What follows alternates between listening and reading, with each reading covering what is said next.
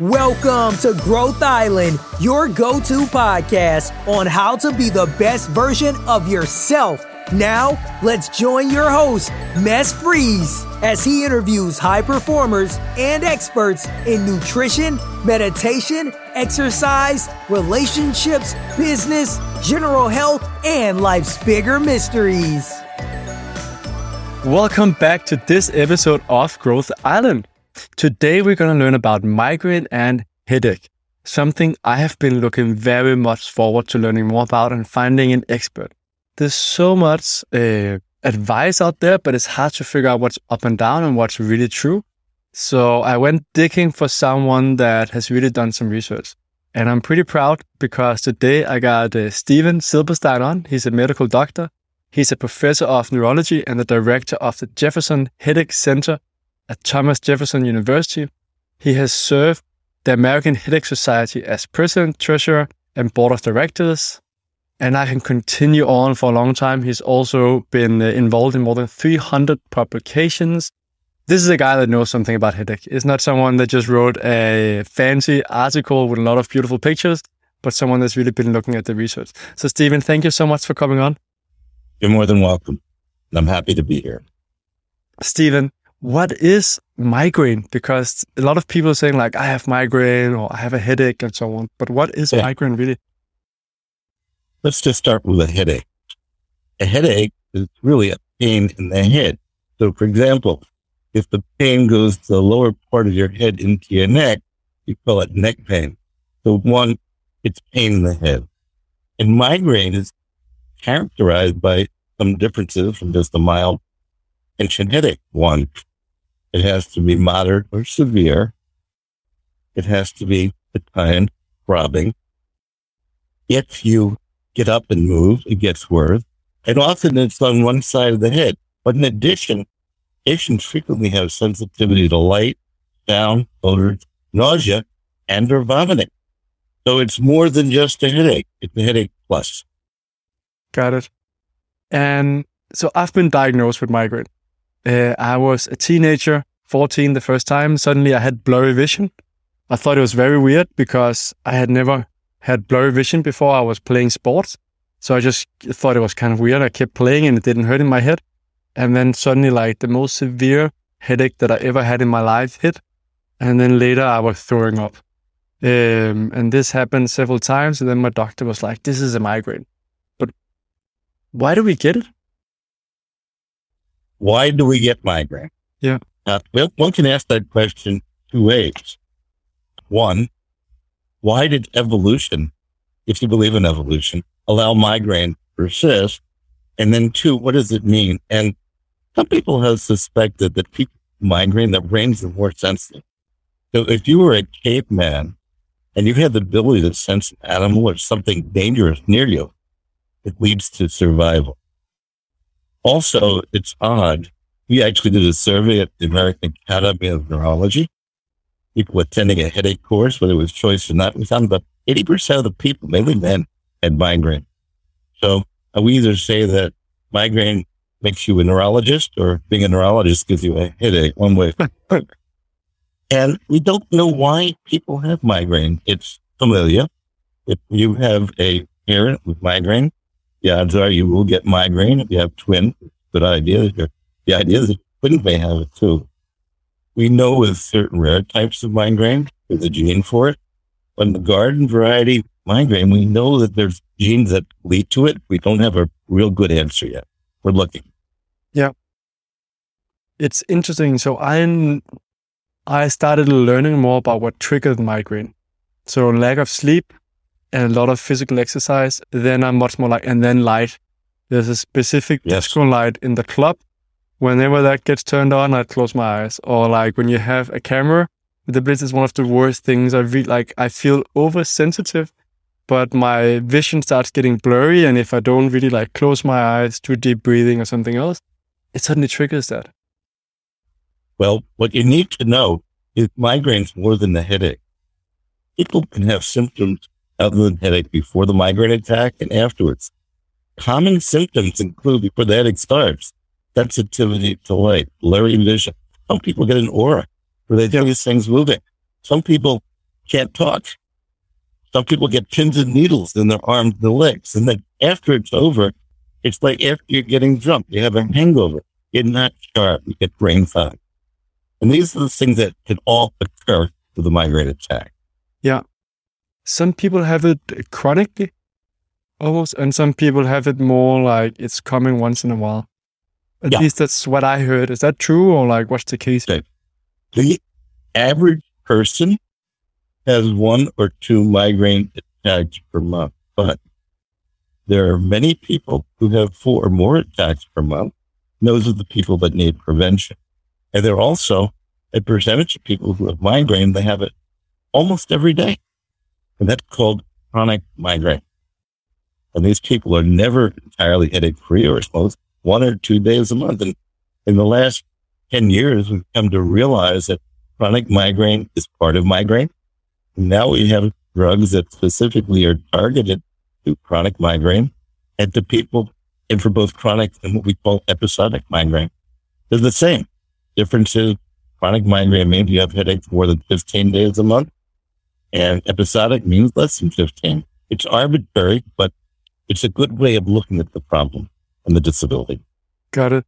Is it, if you have it more chronically, is it the same intent? I know like the intensity of migraine is different. I went to school with a guy that went to the hospital several times. I never went to the hospital for migraine, but he was, he actually got hospitalized for the migraine. But I'm thinking if someone have that 15 days in a month, it's very hard to function. You're absolutely correct, but there's a difference. There are many patients who, once they're treated, they have a little bit of a headache every day, but it's trivial, and maybe once or twice a month, bad headache. And there are other patients who have bad headaches almost every day, cannot function.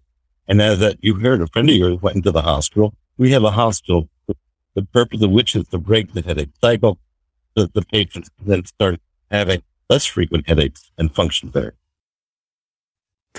So what do we like? We know there's something genetic. I know from personal experience, but that's not research based. That lack of sleep, not getting enough food, water, yeah, a lot of hard physical activity. I got when I was a teenager or younger. I got all of most of my uh, migraine attacks at sports. Actually, when we had these tournaments where we would play three to four ga- games a day over several days and little sleep on an air mattress, I would often get those migraine attacks there. So what do we know about Yeah. what triggers migraine? Okay.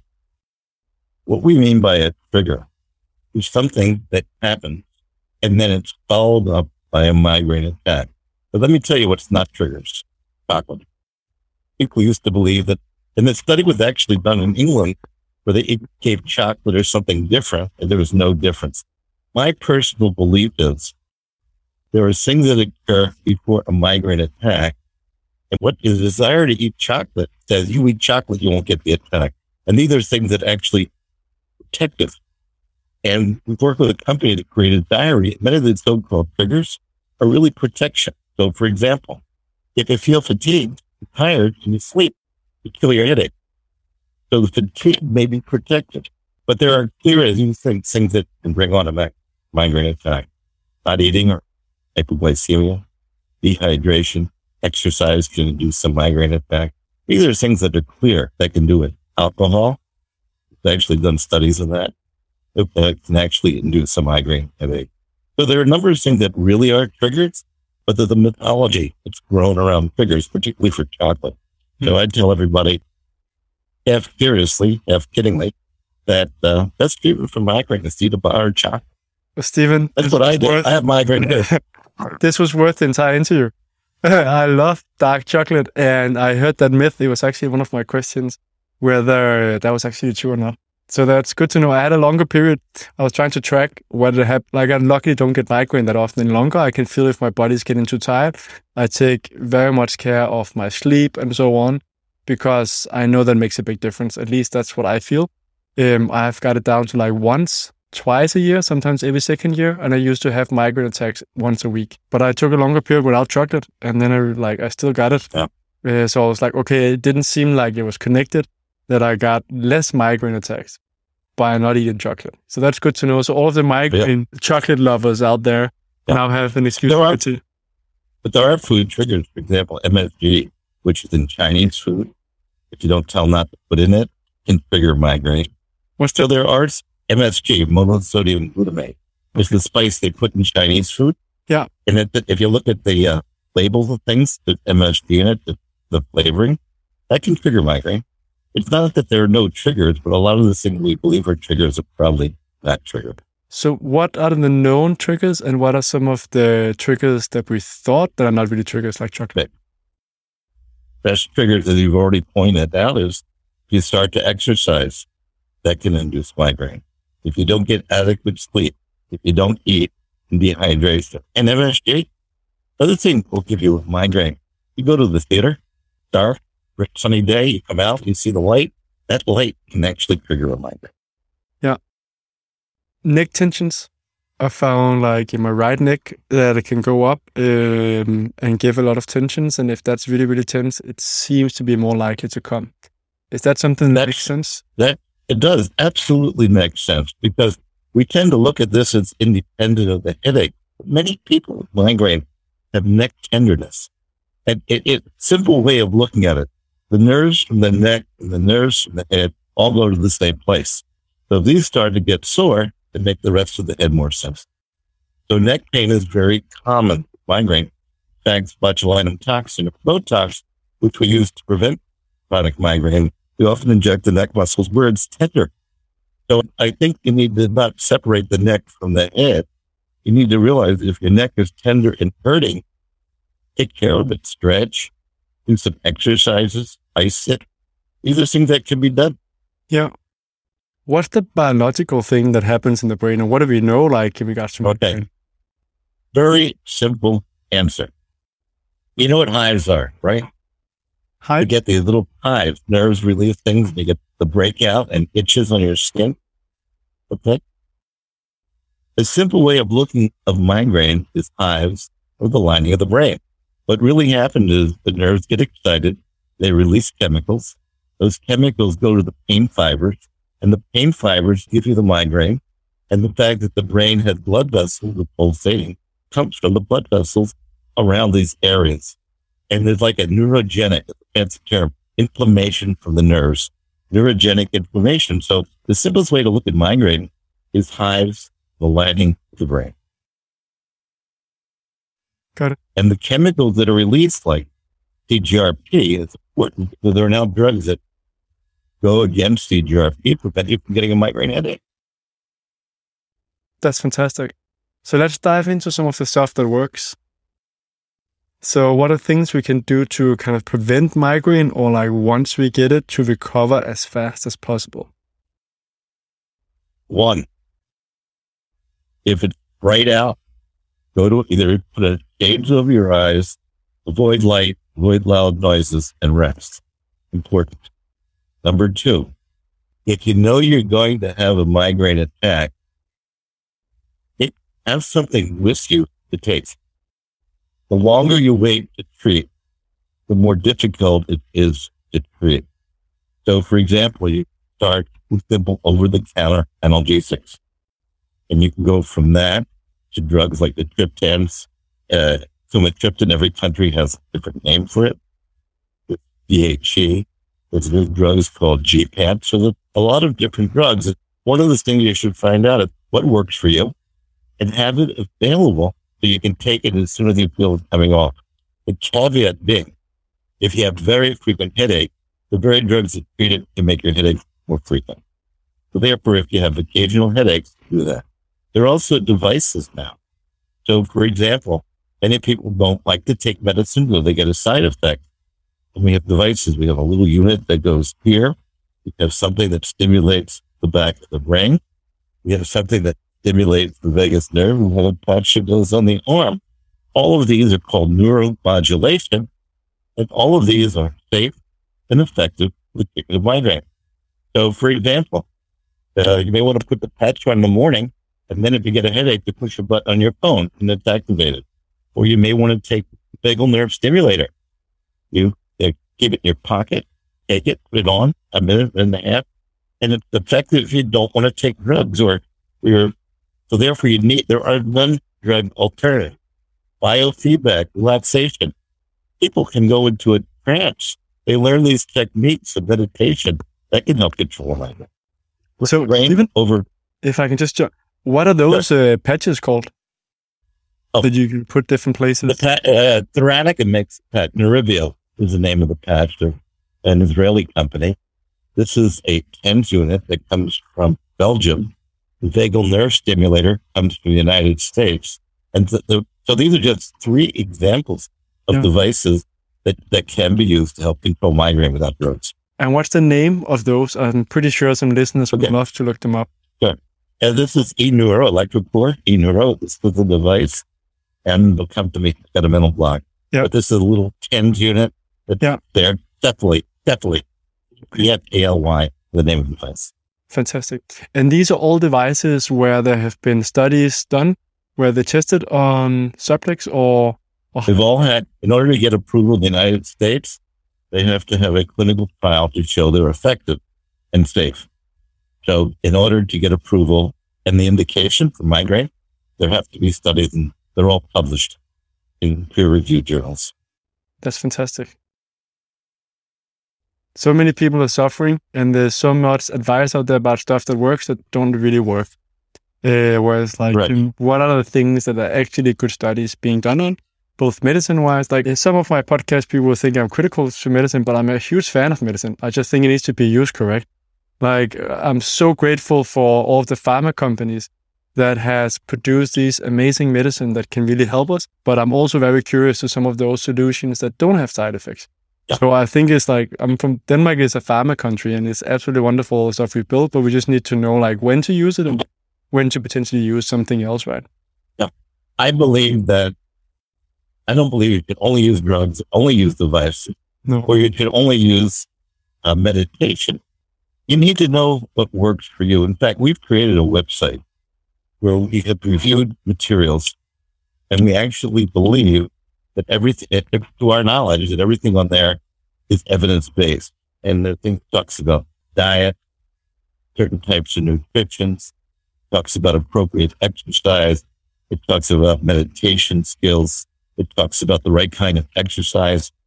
And one of the things that people need to be aware of, I was many of the supplements like vitamins and minerals that people take for headache, there's evidence they work, but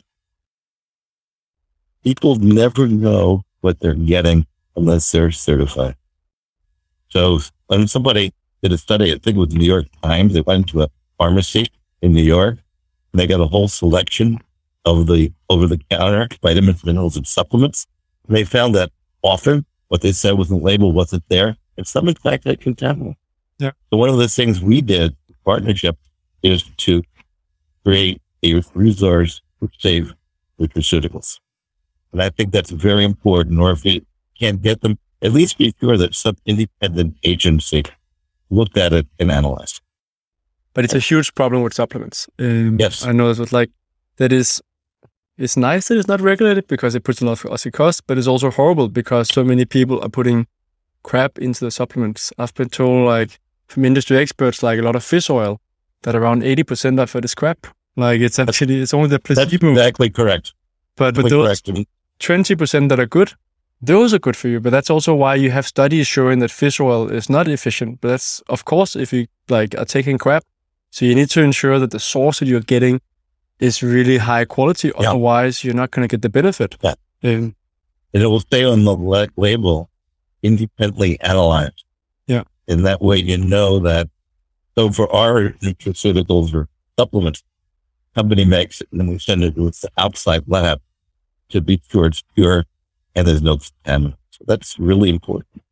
the website you mentioned where you gathered all of the resources, what's that called? Control M health. Okay, perfect. Dot com. No, don't. Uh, what I just do, Google it, Control M health, and then it'll take you to there and you'll be able to see everything. In fact, there's an app.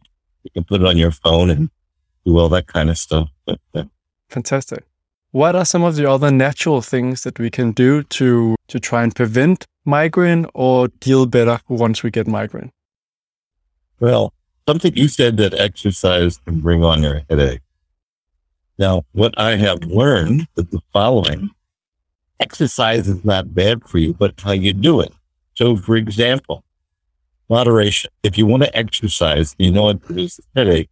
you don't go from zero to 100 miles an hour. You warm up, you give your body a chance to move, and you do that. And not only that will keep you from getting a headache, but it'll prevent you from getting future headaches. That's one thing about exercise. Sleep, most important thing. Something I need to tell you. How does the brain get rid of all its waste? Every part of the body makes waste products. How do they get out of the brain? During sleep. channels open up called the glymphatic system and stuff drains out. If you don't sleep adequately, the glymphatic system doesn't open. And basically speaking, it's like your brain is stuffed up with all this garbage and that can produce headache. You got to get adequate sleep. Not uncommon among people today is sleep apnea. There are people, and the way you find out about it is you don't wake up refreshed in the morning or your bed partner tells you you're snoring all night, you keep waking up. If that is the case, you can get a sleep test, something like uh, a breathing device. And that can make all the difference in the world. We've seen a lot of people coming to our clinic who have headaches. They're tired.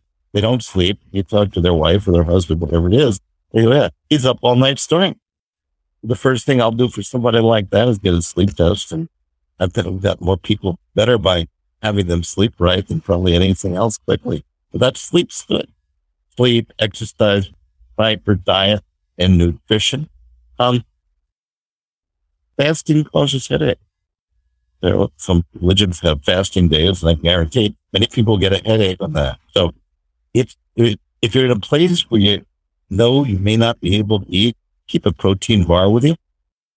It's the best thing you can do to prevent a headache coming on. And those are simple-minded things. Relaxation. If we just jump into them first, Stephen, sorry. Um, Good. I, I think all of them are super fascinating, and I would like to go deeper. To, so, if we start with supplements, what are some of the supplements that are useful? Sure. Magnesium. How much magnesium and, and what form what? of magnesium should you take? Magnesium fumarate. Because here's the problem. If people have constipation, certain forms like milk of magnesia contains a form of magnesium that doesn't get absorbed. It goes in your stomach, it comes out your backside, and it gives you diarrhea. So magnesium fumarate is the one that gets absorbed. What about magnesium okay. malate? Malate is good too. I would say fumarate and malate. Those are the two best, but give the fumarate best. And is it because of the yeah. absorption of the magnesium that fluoride yeah. is better. Basically speaking, it, it has to do with the fact that fumarate and malate are better absorbed as magnesium compared to other forms of magnesium. And the less they're absorbed, the more likely they are to give you diarrhea. Yeah. What, how high of a dose would you take? And would you do it on a daily basis? Like, so I personally take magnesium malate every single day. I do it, yeah. remember the doses, but I do it uh, an hour before bed or half an hour before bed. Yeah. It, it, the idea is you take a supplement, take it on a regular basis. The other thing that's been shown recently to be effective is vitamin D as a dog. And if you don't get enough sunshine vitamin D, don't get enough sunshine, that's a supplement that can also help you with it. Another supplement is riboflavin, another vitamin. And that taking that, there all the things I'm talking about, there have been controlled trials proving they're effective. So you have riboflavin, also is effective, vitamin D, particularly if you're somebody who's taking a statin, that's a drug to reduce your cholesterol. If you take vitamin D in addition to that, maybe better than either alone. Then there's things called Petasites, butterbur. So there are a number of supplements. And the ones we've actually talked about on our website is ones for which there's good scientific evidence. Fantastic. Do you have the links on the website as well to those? If anybody is interested, they can just search me on Google. Yeah. And just anything they're interested in. Or we have written guidelines for the American Academy of Neurology. And in those guidelines, and if you send me an email, I'll send them to you. You can distribute anybody wants it. The guidelines look at all the studies and show what's the best evidence for each of them and the scientific data which they're based. I spent a lot of my career creating evidence-based guidelines for that in yeah. prevention.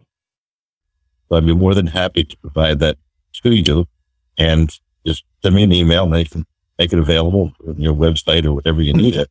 And that Yeah. really tells you where a bunch of people get together to look at all the evidence and they say, based on this evidence, this is really going to work or there's very little evidence. Yeah. That's helpful to people. It's super helpful and it's uh, very time consuming to do that work yourself. And it can be very hard to figure out like what studies are high quality and so on. That's why it's fantastic when someone has done all of that work. And you can find saying like someone that has the knowledge like you, has been working with research for so many years, can actually see like this is a good study or this is a bad study and this is what you should start with testing out on yourself and figure out what works for you. That's my suggestion. Find something that you know works and make sure it's the bottle says something and it's in there. Make Yeah. sure it's independent medicine. You mentioned fasting can be a problem. And so when I started doing intermittent fasting, which is just these 16 hours, I remember I felt very like pressured and almost like, oh, I would risk getting a migraine. Um, and I slowly build up the tolerance. So now I often fast those 16, 20 hours and I feel perfectly fine. But in the start, I felt I often ended up eating because I feel like, hey, this might be a migraine developing if I don't get some food now. What's the the, what's the reason for that? you, as you just said, you need to build up tolerance. Just like with exercise, you don't go from zero to a hundred. So we all fast overnight. Most people fast from the time they get to bed till they get up. So people are fasting 8, 10, 12 hours a day already. So what you do is you say, well, normally maybe you have a bit back at eight or nine o'clock. So you eliminate that. So you have dinner at six and then you go to 6 a.m. That's 12 hours take advantage of sleep. And that that'll become part of your fasting. And what you do is you extend it to either side of before you go to bed and you wake up. And that one way of fasting without getting in trouble. Yeah. Would you? What's Uh, hard is when you don't fast, you, you stop eating the night before and then you spend the next day not eating. That's when you get migraine. so I've considered doing a several day fasting. Many of my friends are doing it, and many health experts are advising like once a quarter, every half a year, like three to five day fasting. Um, but I haven't done that yet.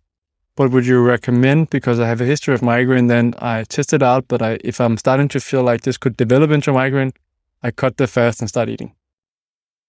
Or put That's through exactly hope what the I best. suggest. Okay. Yeah. I would suggest that listen to your body. Yeah. If you're starting to fast and you get a headache coming on, eat. But what you'll find is just like you have, if you do it slowly and extend it, you're able to fast more with less side effect. Yeah. So if like everything else in life, moderation. Makes sense. I also have the feeling that if I have to do this longer fast, I will need to not exercise a lot. I know some people exercise really well fasting, but I've, for me, but that's my personal feeling, I haven't tested it yet, is that that combination would push my body to where migraine starts. If I'm exercising and not getting the proper food, then that's a trigger. I imagine. But I don't have any data on that I haven't tried it, but that's, Yeah. it turns out that when you start to fast, your liver gives you sugars. For long fasting, the fat breaks down, which is a source of energy. So your diet, uh, independent of your diet, what your muscles and your body is living on changes sugars to fats. And after a while, um, you can become tolerant of that. But if you don't be- become tolerant of it, you just have to get into it slowly. Yeah.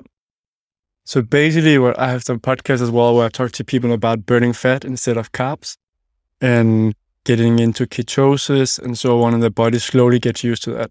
And that it takes around three weeks to get the body more used to burning fat and getting used to intermittent fasting where you no longer have this craving in the morning. That's exactly what happened. In fact, ketonic diets are used for epilepsy in some cases migraine. But this is not a function of fasting. It's a function of taking food substances that are digested and become ketones as opposed to sugars. Got it. There's one lady, I haven't interviewed her yet. She also has a PhD and she, I think, is from Switzerland. and she talks very much about a ketogenic approach to dealing with migraine.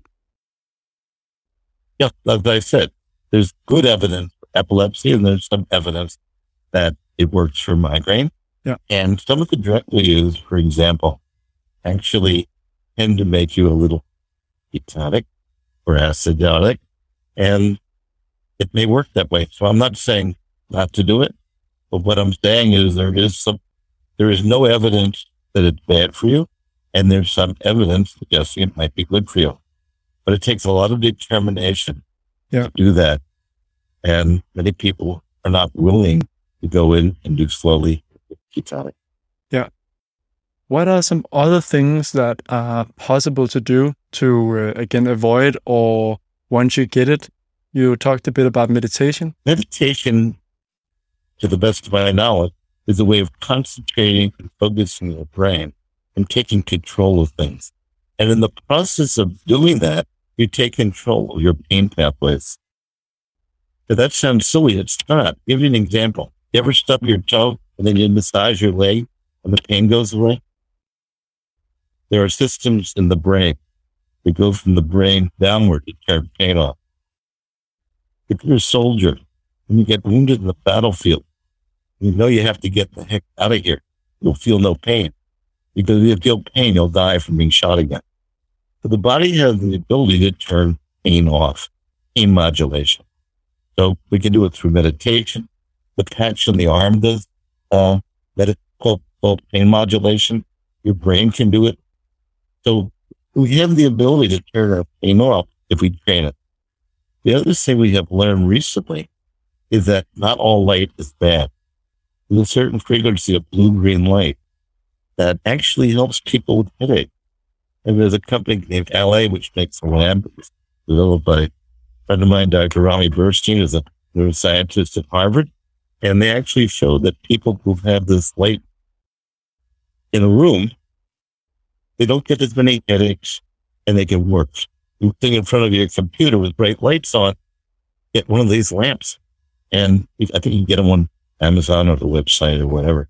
But it's something new and it's scientifically proven that a certain frequency of light will make not only won't give you a headache, but might make your headaches better. That's fascinating. I had several episodes on photobiomodulation, and it is so interesting how different light spectrums have an impact on our body and how It is. we've looked in it to, for many years, but it hasn't become more mainstream. It's it seems like at least in the biohacking circles and like the tech circles that the red light and photobiomodulation is is winning more and more attention. And I've also seen how we are looking at neurodegenerative diseases and there's like early results on Parkinson, dementia, and so on with different light spectra. It's absolutely fascinating. You're absolutely correct. And the studies of the green light were originally done in animals and they put a inflamed surface of the brain and they put electrodes in the pain centers in the brain. And they showed depending on the frequency of light, you get more activity or less activity. And they did the same with the patients. They could actually look at the response to the light, what they call electroretinograms, and showed that the colored lights make a difference. You're absolutely correct. The frequency of light, the amount of light really makes a difference. Yeah. It's going to be interesting to see the next 10 years with more funding going into it, how we're going to get this new understanding and better understanding of light. Also, how we're learning now how the blue light in the evening is kind of hurting our health, our sleep, and many other things. They're like these red light blockers. I have a I don't use that often. I don't feel the big difference from it. Wearing these red glasses in the evening, so before going to bed, but many people swear to them, and it's like one of the one of the game changers for many people is is getting these glasses on in the evening so they get better sleep. The problem with glasses for migraine is they're not developed yet adequately, specifically give you the frequency relieves light, relieves headache. But the glasses aren't a great idea. There is a company now that's developing glasses that will do that, but it's far from real Yeah. uh, life yet. But I think that if you were a person, you have a night light in your room, if you have this blue green light, it soothes your brain down, you'll sleep. It may help prevent headaches. It's been Yeah. proven to be effective scientifically. What are other things that science has shown is uh, good for migraine? Something very interesting. You were talking about tension in your neck, right? If you feel that, you could put heat and cooling on it, and the combination of the heat of cooling will actually turn those nerves off and prevent you from getting a bad headache. So one of the suggestions I would make is if you feel that, you can put up some cream that'll cool you down. And if cooling works, cool it. If not, warming it. And that will affect the ability of the nerves and the pain. And that may prevent you from getting a bad migraine. So that's the that makes sense intuitively to my experience. I often have an intuitive uh, feeling or need after a while uh, for a really cold shower and then warm shower. And for some weird reason, my body asked for the mix. So that would speak Absolutely, 100%. But let me tell you the science. This is brand new, something we're working on now. If you take a nerve and you heat it up, it'll stop conducting. You cool it down, it'll stop conducting. But those are extremes. But if you alternate cool with warm, you can actually block conducting of the nerve from pain without damaging the nerve. And that's what you learned in the shower. And there's a company now that's developed a device that alternates heating and cooling. You put it where it hurts and it can take migraine away. Getting ready to go into clinical trials of a device that does exactly what you do in the shower, alternating warm and cold. You're ahead of the game. Fantastic. But it's funny how our body uh, pushes us to something intuitively that we're then figuring out that we can do in another way as well. Right? Yeah. What's the name of that company? I would love to look them up as well. Thermaquil. It's uh, Thermaquil. Okay, again, when I send you the other stuff, yeah. I'll send you information on the device. Basically, what it does, it's a little box, heats it up, and after a period of time, it cools it down, heats it up, cools it down, and their their their new device should be available in about two or three months. But it's fascinating how the basic science of nerve conduction can be applied to us to make us feel better. Yeah. Yeah, science is fantastic. And it's fantastic how it can help us um, to live better lives. That's why Absolutely. I love getting people on the on the podcast, both in the research, uh, but also people that are working on some of these new technologies where they, for example, photobiomodulation, figured something out and saw like, okay, there's actually fairly good studies why haven't this been promoted yet? And then they make a device, and often people are very skeptical when someone is selling something. But I found that most of the people that are selling this stuff, a lot of them come from personal pain and looked for a solution, and then was like, okay, why hasn't anyone done something about this? Let's let's turn this into right. technology. And I've been involved with doing designing clinical trials. Show that the device that are uh, something that looks like a sham device. Yeah. And, and you need to do that because if, how do you know it's just a doctor telling you it's going to work? You believe it works, it work, as opposed to really showing this is adding something. That's important. Yeah. yeah. What are some other innovations that you've seen that so currently been validated? And then I would love to hear about some of the stuff that you don't have the validation for yet, but that you think there might be promising early results. Okay. You think will, yeah. There is one company that working on a device you put in your nose to cool it. And the idea is you work on that. There's another company that's working for a device you put in your ear and vibrates. And by vibrating, you actually signal the nerves and it turns the pain off. So that's two different devices that are currently under development. Another thing I mentioned earlier, those these glasses and what they are, you know, when you look at a computer screen it doesn't have good resolution. You see the pixels? Yeah. This is basically like a computer screen. It tends to pixelate what you see. In the process of doing that, if you're motion sickness, you can drive in a car and also the right frequency color to make you headaches. It's still in development, but I tried the device myself and I get used to get car sick as a kid. Which, by the way, if you get car sick as a kid, there's a pretty good chance you're going to get migraine later but it's good for car sickness and it also, when it's available, be good for building headache. Interesting. I saw, I think it's a Danish company. I don't remember the name right now, but a friend sent it to me. They made some kind of device with like breathing into. Oh yeah. That that had good Great breathing device. Yeah. It's a company in, I forget it was Norway or Denmark. I think it was Somewhere Danish. Where Danish, from. Denmark. Yeah, Danish, Denmark. And actually, I met them and talk to them about it. I actually find the device. Now, the original work came a long time ago that people noticed when you had a migraine aura. If you breathed a tank of oxygen and CO2, that would turn the aura off and prevent you from getting a headache. This is a rebreathing device. It's like a bag that, but you keep breathing your same air.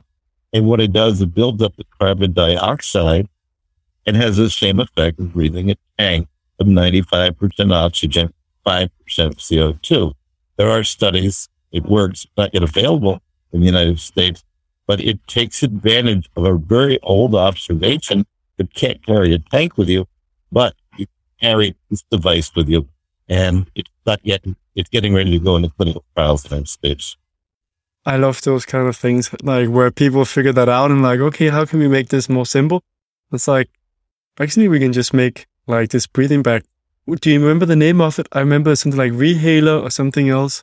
It's Mhm. a breathing rehaler. Um, I don't know what their marketed name is, I, but when you send me the email, Yeah. I'll dig it out and see it, Fantastic. the name of the company. It's in Denmark. Yeah, I followed them for a while, waiting for it to be released, and I'm a bit curious. It's now available. Yeah. It's now available outside the United States, to the best of my knowledge. And now they're getting ready to bring it to market in the United States. What I like about it, it fits in your pocket. Yeah. It's like blowing up a balloon. You breathe in and out. And let's, none of these things work for everybody. But if you find something that works for you, that's all that matters. Yes. Yes.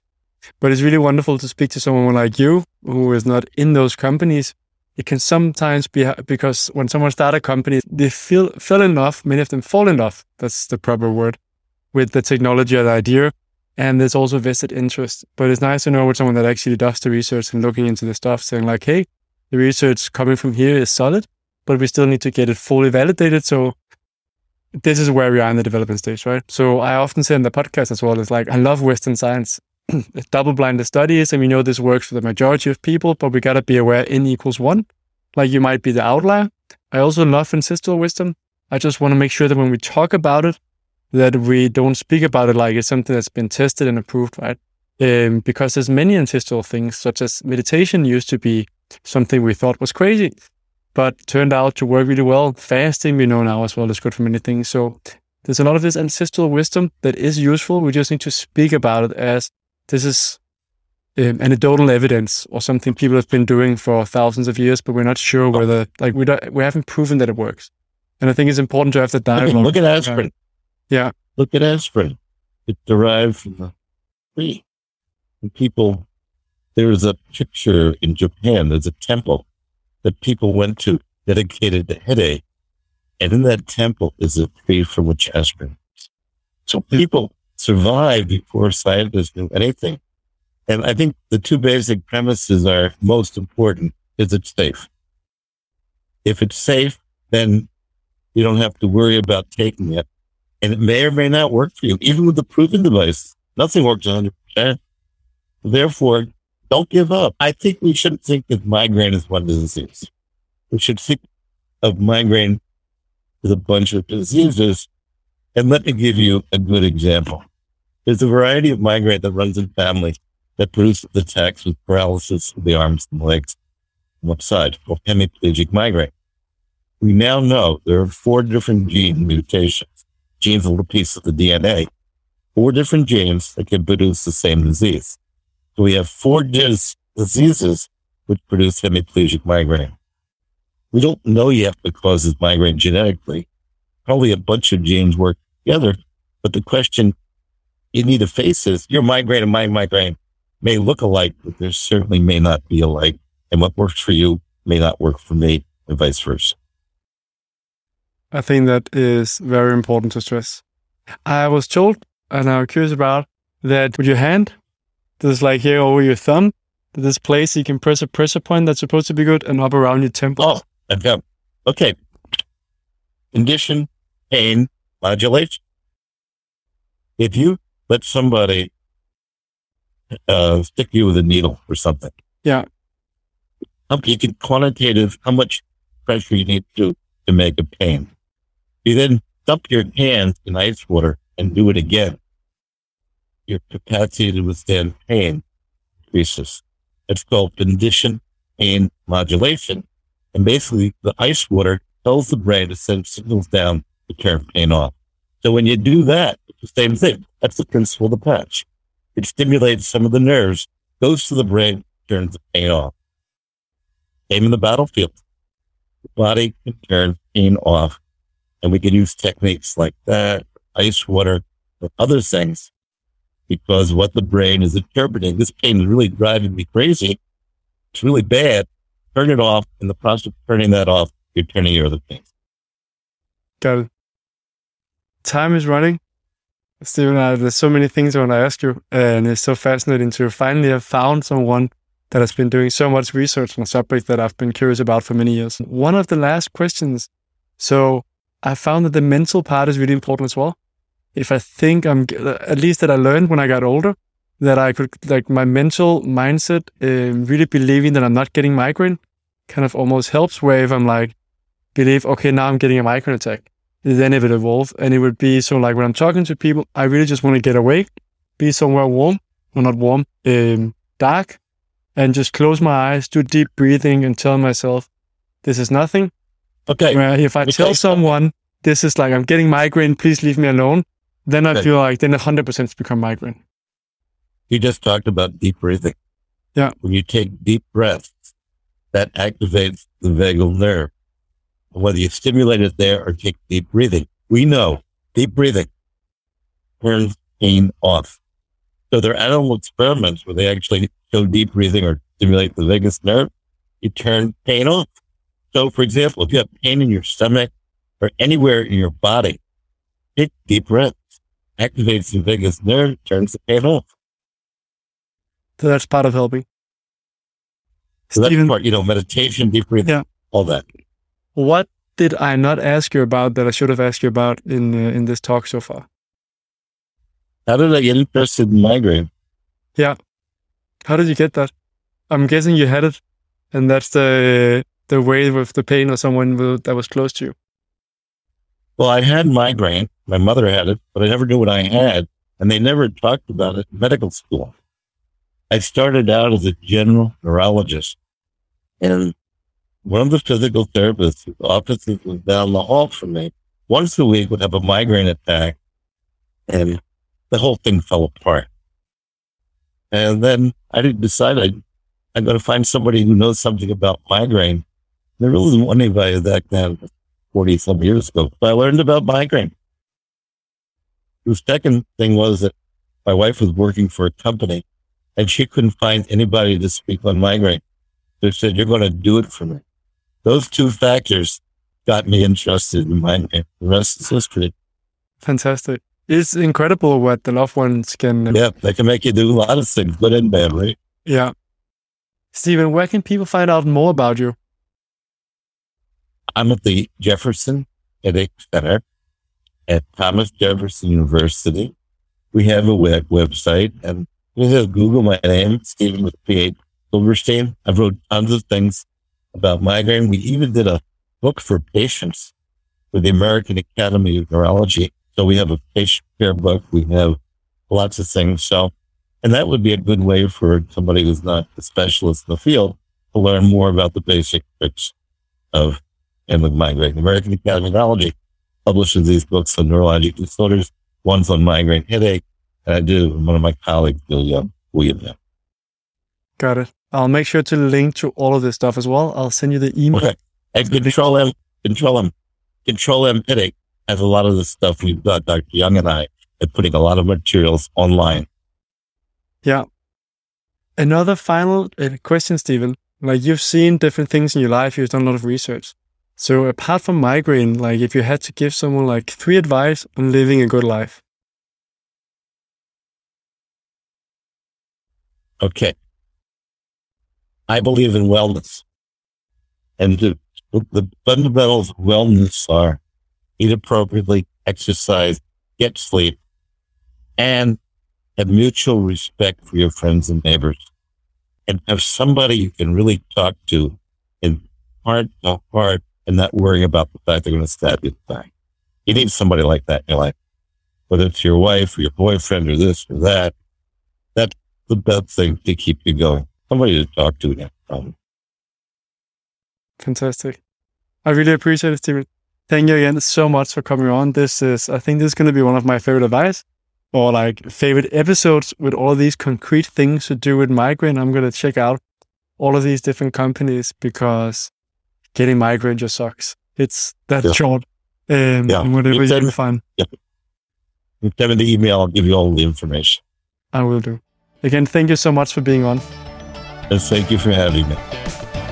Thanks for listening to this episode of Growth Island. Be sure to subscribe for more episodes on how to be the best version of yourself. And if you found this show helpful, then please leave us a review so more people will learn about the podcast or share it with a friend who can benefit from it too. Thank you again and have a wonderful day.